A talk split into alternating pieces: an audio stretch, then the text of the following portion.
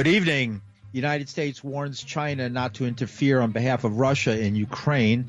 The fate of a U.S. basketball player arrested for pot possession at a Moscow airport. A missile from India goes awry in Pakistan. And Julian Assange loses his appeal as a Proud Boy is busted. With these and other stories, I'm Paul DiRienzo with the WBAI News for Monday, March 14th, 2022. The United States warned China after intense talks today not to help Moscow in its invasion of Ukraine. A United States official says China had signaled willingness to provide aid to Russia as National Security Advisor Jake Sullivan met with China's top diplomat Yang Jiechi in Rome. State Department spokesperson Ned Price. The National Security Advisor uh, and our delegation uh, raised directly and very clearly our concerns about the PRC's support to Russia in the wake of the invasion uh, and the implications that uh, any such support uh, would have for the PRC's relationship not only with us, uh, but for its relationships uh, around the world. That includes our allies and partners in Europe uh, and in the Indo Pacific. You know, we've heard statements from the PRC that have somewhat of an ambivalent message. There's nothing complicated about this.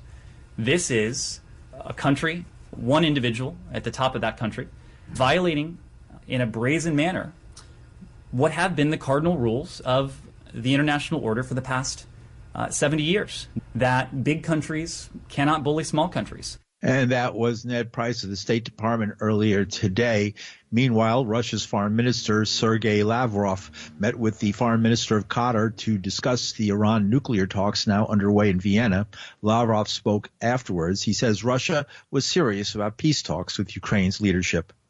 We've always talked about my meeting with Ukraine's uh, Foreign Minister um, Kuleba within the diplomatic forum uh, in uh, Turkey and uh, in Antalya. We've discussed how much attention is being paid by Russian representatives, representatives to find a solution to the humanitarian uh, crisis and to get to evacuate uh, civilians from dangerous territories where the fighting is on.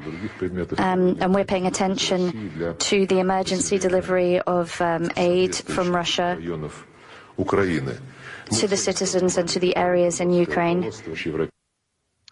And that was the foreign minister of Russia, Sergei Lavrov. Meanwhile, WBAI is in contact in Kiev with freelance reporter Maria Pasenko, who says the situation in Ukraine's capital is tense, with explosions marking the time of day.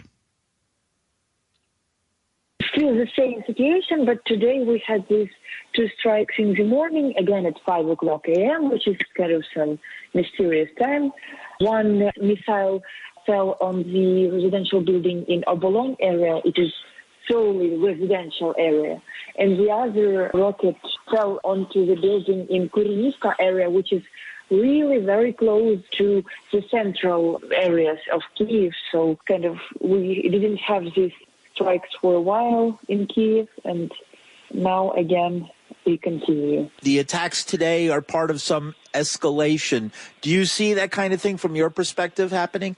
This uh, long military Russian convoy heading from the north to Kiev has been partially destroyed by Ukrainian army, and now it's trying to disperse and to go not like in one long line of convoy, but trying to encircle city from the north. But Kiev is uh, actually a very huge city. It's not as easy to encircle it because we have two banks of Dnipro River. So the right and the left, we have bridges, we have a good air defense system which covers the whole city. So this is why no success for them for 19 days already. And we clearly see that they are trying to get closer to the city center. These strikes are getting closer, but so far this column is not existing in the way of big military convoy which is threatening Kiev from the north. There are more dispersed uh, groups of Russian troops in the north, also from the south, but not like putting Kiev in circle under siege. Is the Russian government still trying to win militarily, even if they're having difficulty? Nobody believes in any negotiations with Russia, and now it's largely quoted all the negotiations or deals with Russia uh, are not worth even the paper these deals were um, put on.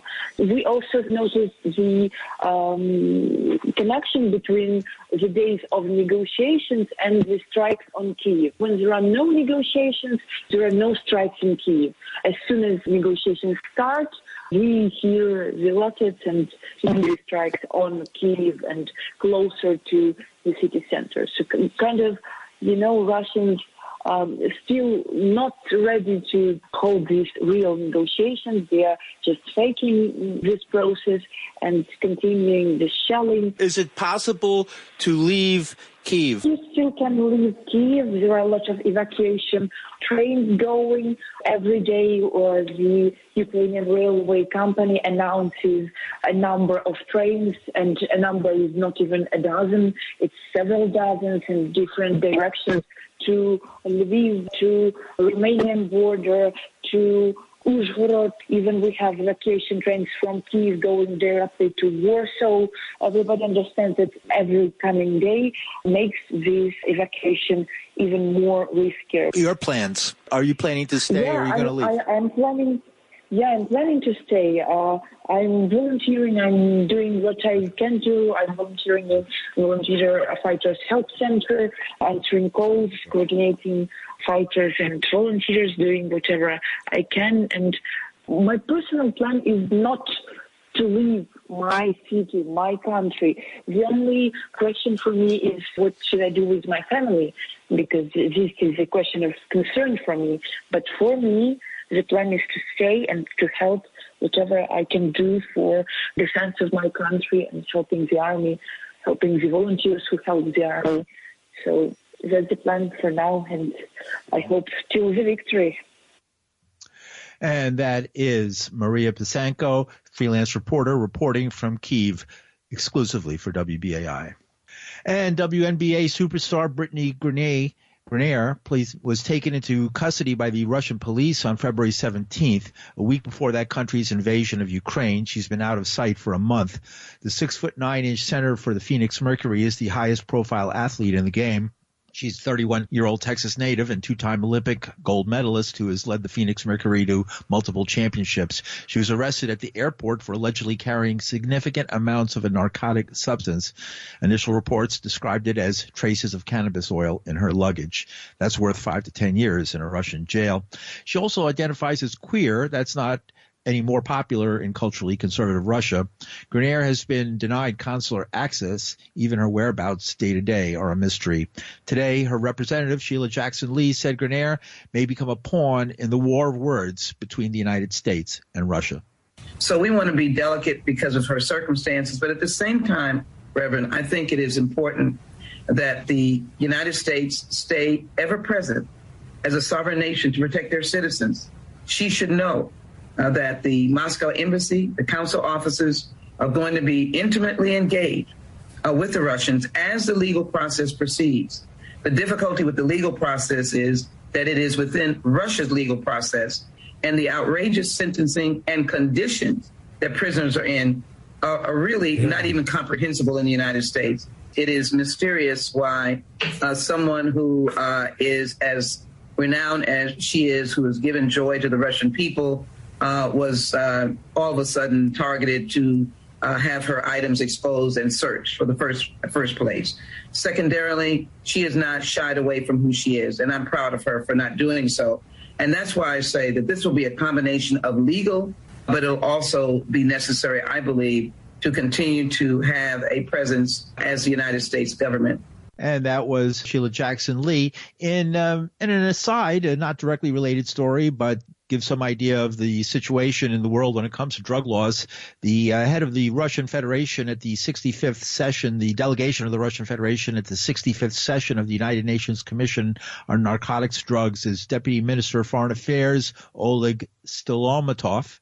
He gave a speech about narcotics and Russia's attitude towards narcotics. Uh, they referred to drug control conventions that have been uh, signed by most of the countries in the world and constitute the uh, the foundation for international legal cooperation in uh, prosecuting drug trafficking throughout the world. He said that, uh, in particular, legalization of free distribution of cannabis in such countries as the United States of America and Canada is a matter of serious concern for us. It is worrisome that several member states of the European Union are currently considering violating their drug control obligations. Such approach is unacceptable. The United States, many states in the United States and Canada itself have uh, legalized up to certain amounts of possession of uh, marijuana and other cannabis products. And the United Kingdom Supreme Court today denied Julian Assange's appeal application in his ongoing extradition case. The UK's top court refused to consider a lower court's decision to rely on assurances from the United States, ruling that the issue is not an arguable point of law. WBAI's Rebecca Miles has the story. The UK Supreme Court decision not to grant the appeal request means the assurances given by the United States that they would not place Assange under special administrative measures if he was extradited to the US can now not get a proper hearing about the validity of such assurances. Within them are loopholes stating that if Assange violated prison rules, he could be placed under SAMS. These measures severely limit communication with family and lawyers and the general prison population. A UK Supreme Court spokesman said Assange's application did not raise an arguable point of law. According to Assange's lawyers, the refusal to allow the permission to appeal against extradition now returns the case to the Westminster Magistrate Court, which could be limited to referring the decision for extradition to the Home Secretary, Priti Patel. The Home Secretary decides whether to order or refuse extradition to the United States, and the defence is able to make submissions within the following four weeks in advance of her making any decision.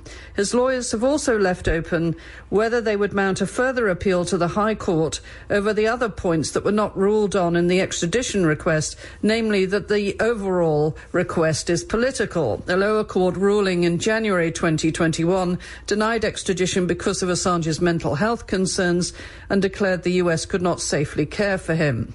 The WikiLeaks founder is wanted in the US over the publication of classified files in 2010 and 2011. Those files revealed how the US military had killed hundreds of civilians in unreported incidents during the war in Afghanistan while leaked Iraqi war files showed 66,000 civilians had been killed and prisoners tortured by Iraqi forces.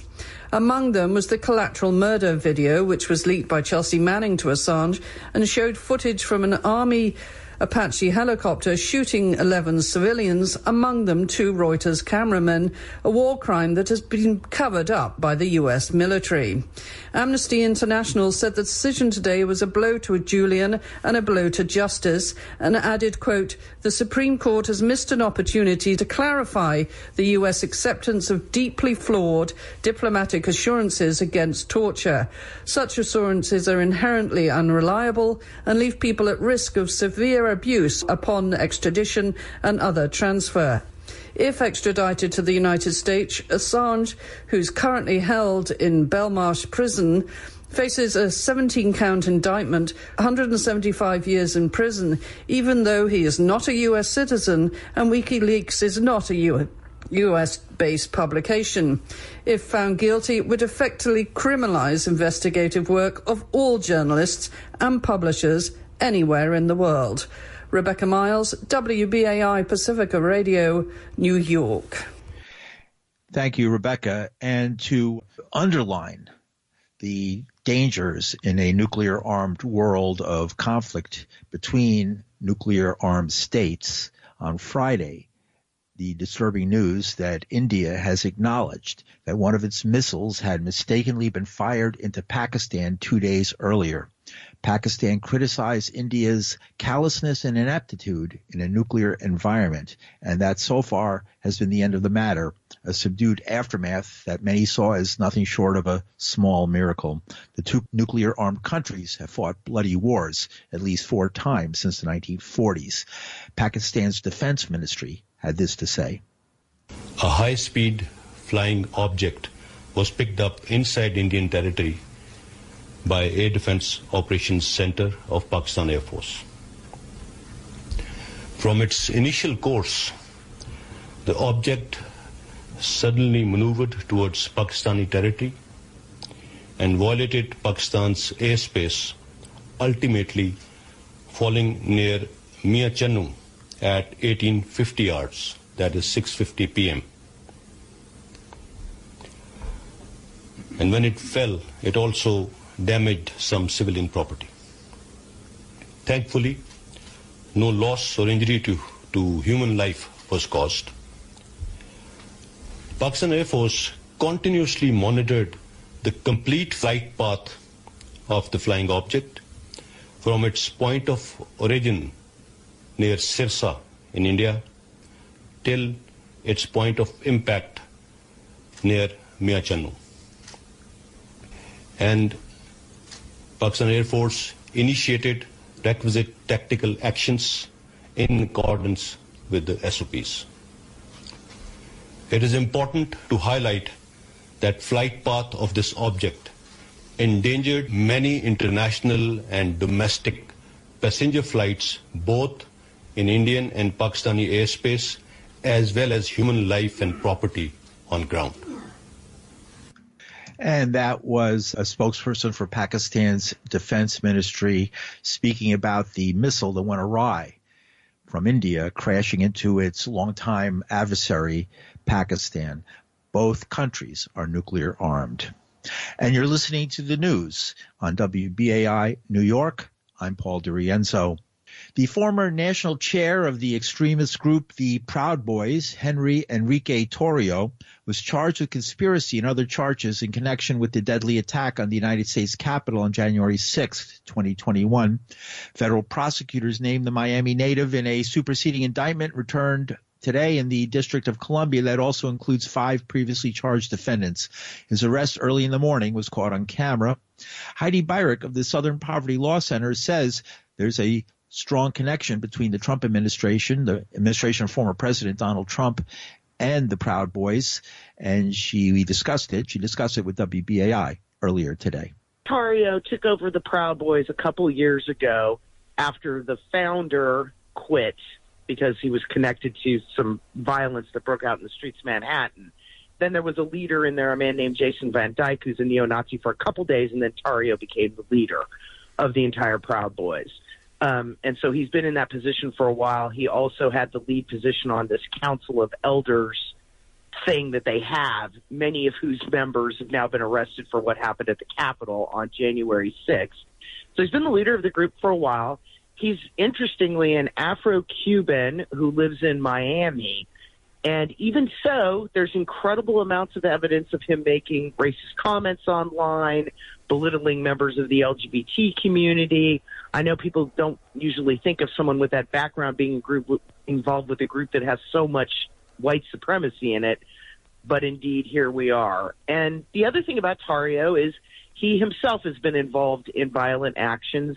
The reason he uh, was not in Washington D.C. on January 6th is because he was arrested on December 12th or 13th for destroying Black Lives Matter uh, banners at two black churches in Washington, D.C., and he was banned from the district.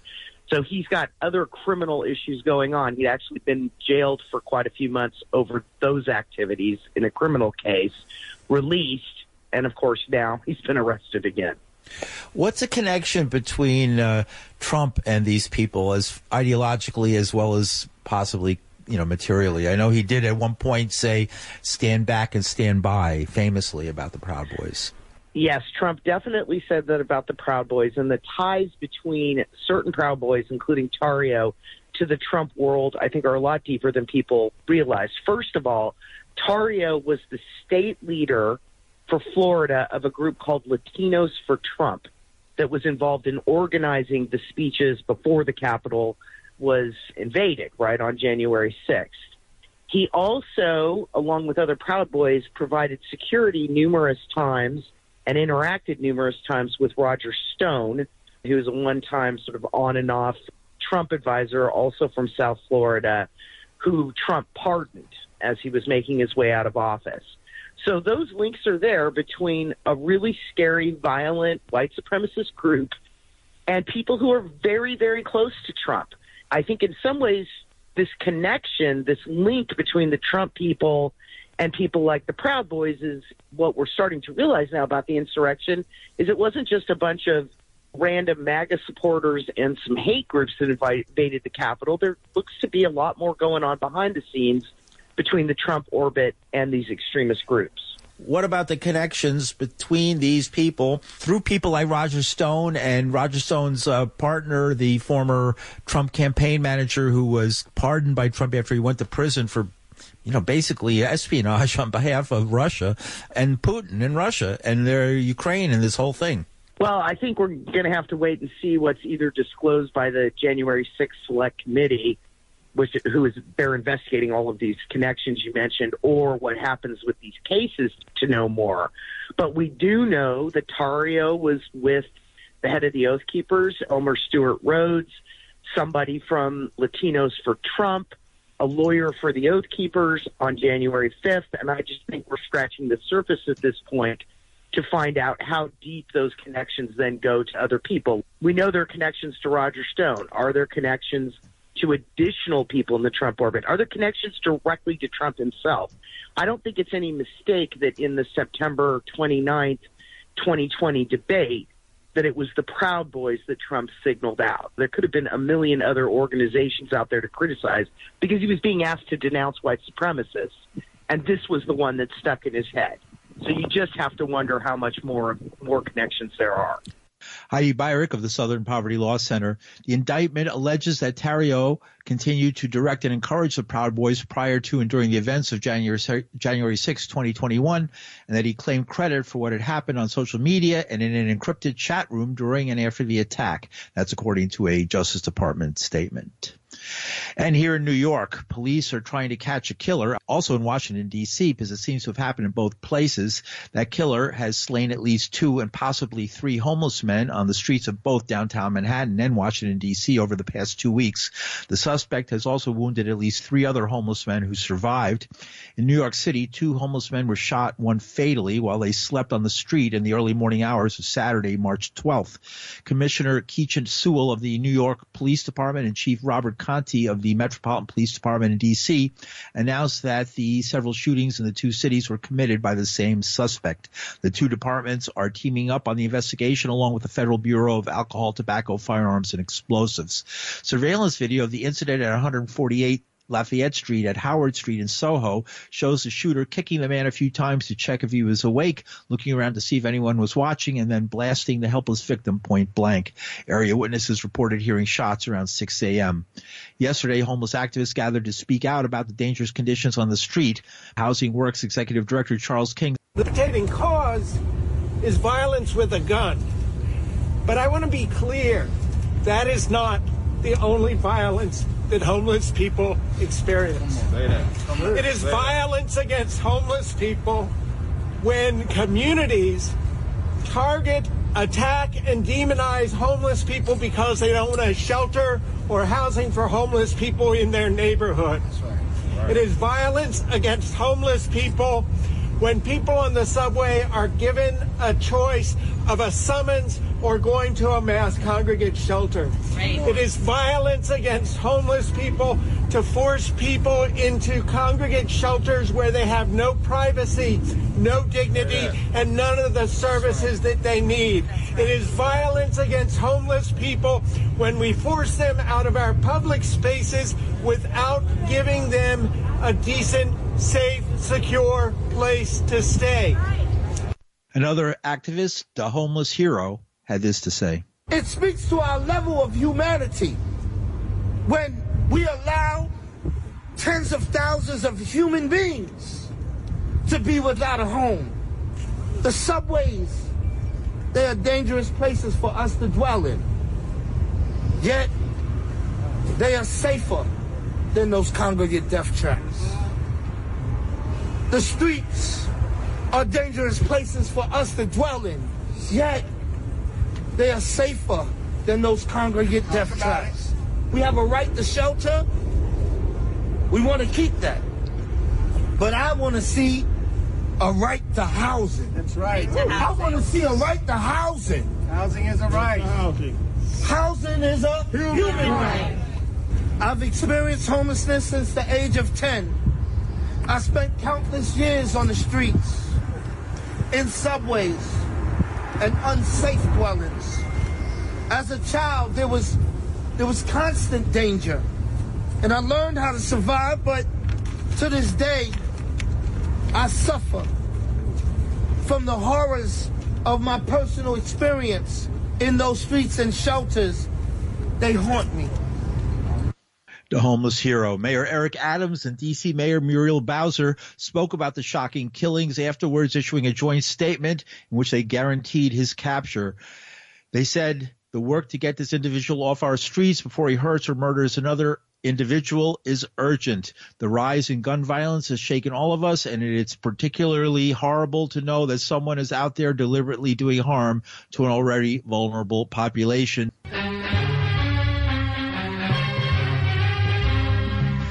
And that's some of the news for Monday, March 14th, 2022. The news was produced by Linda Perry. Our engineers, Reggie Johnson from New York City. I'm Paul DiRienzo. Thanks for listening.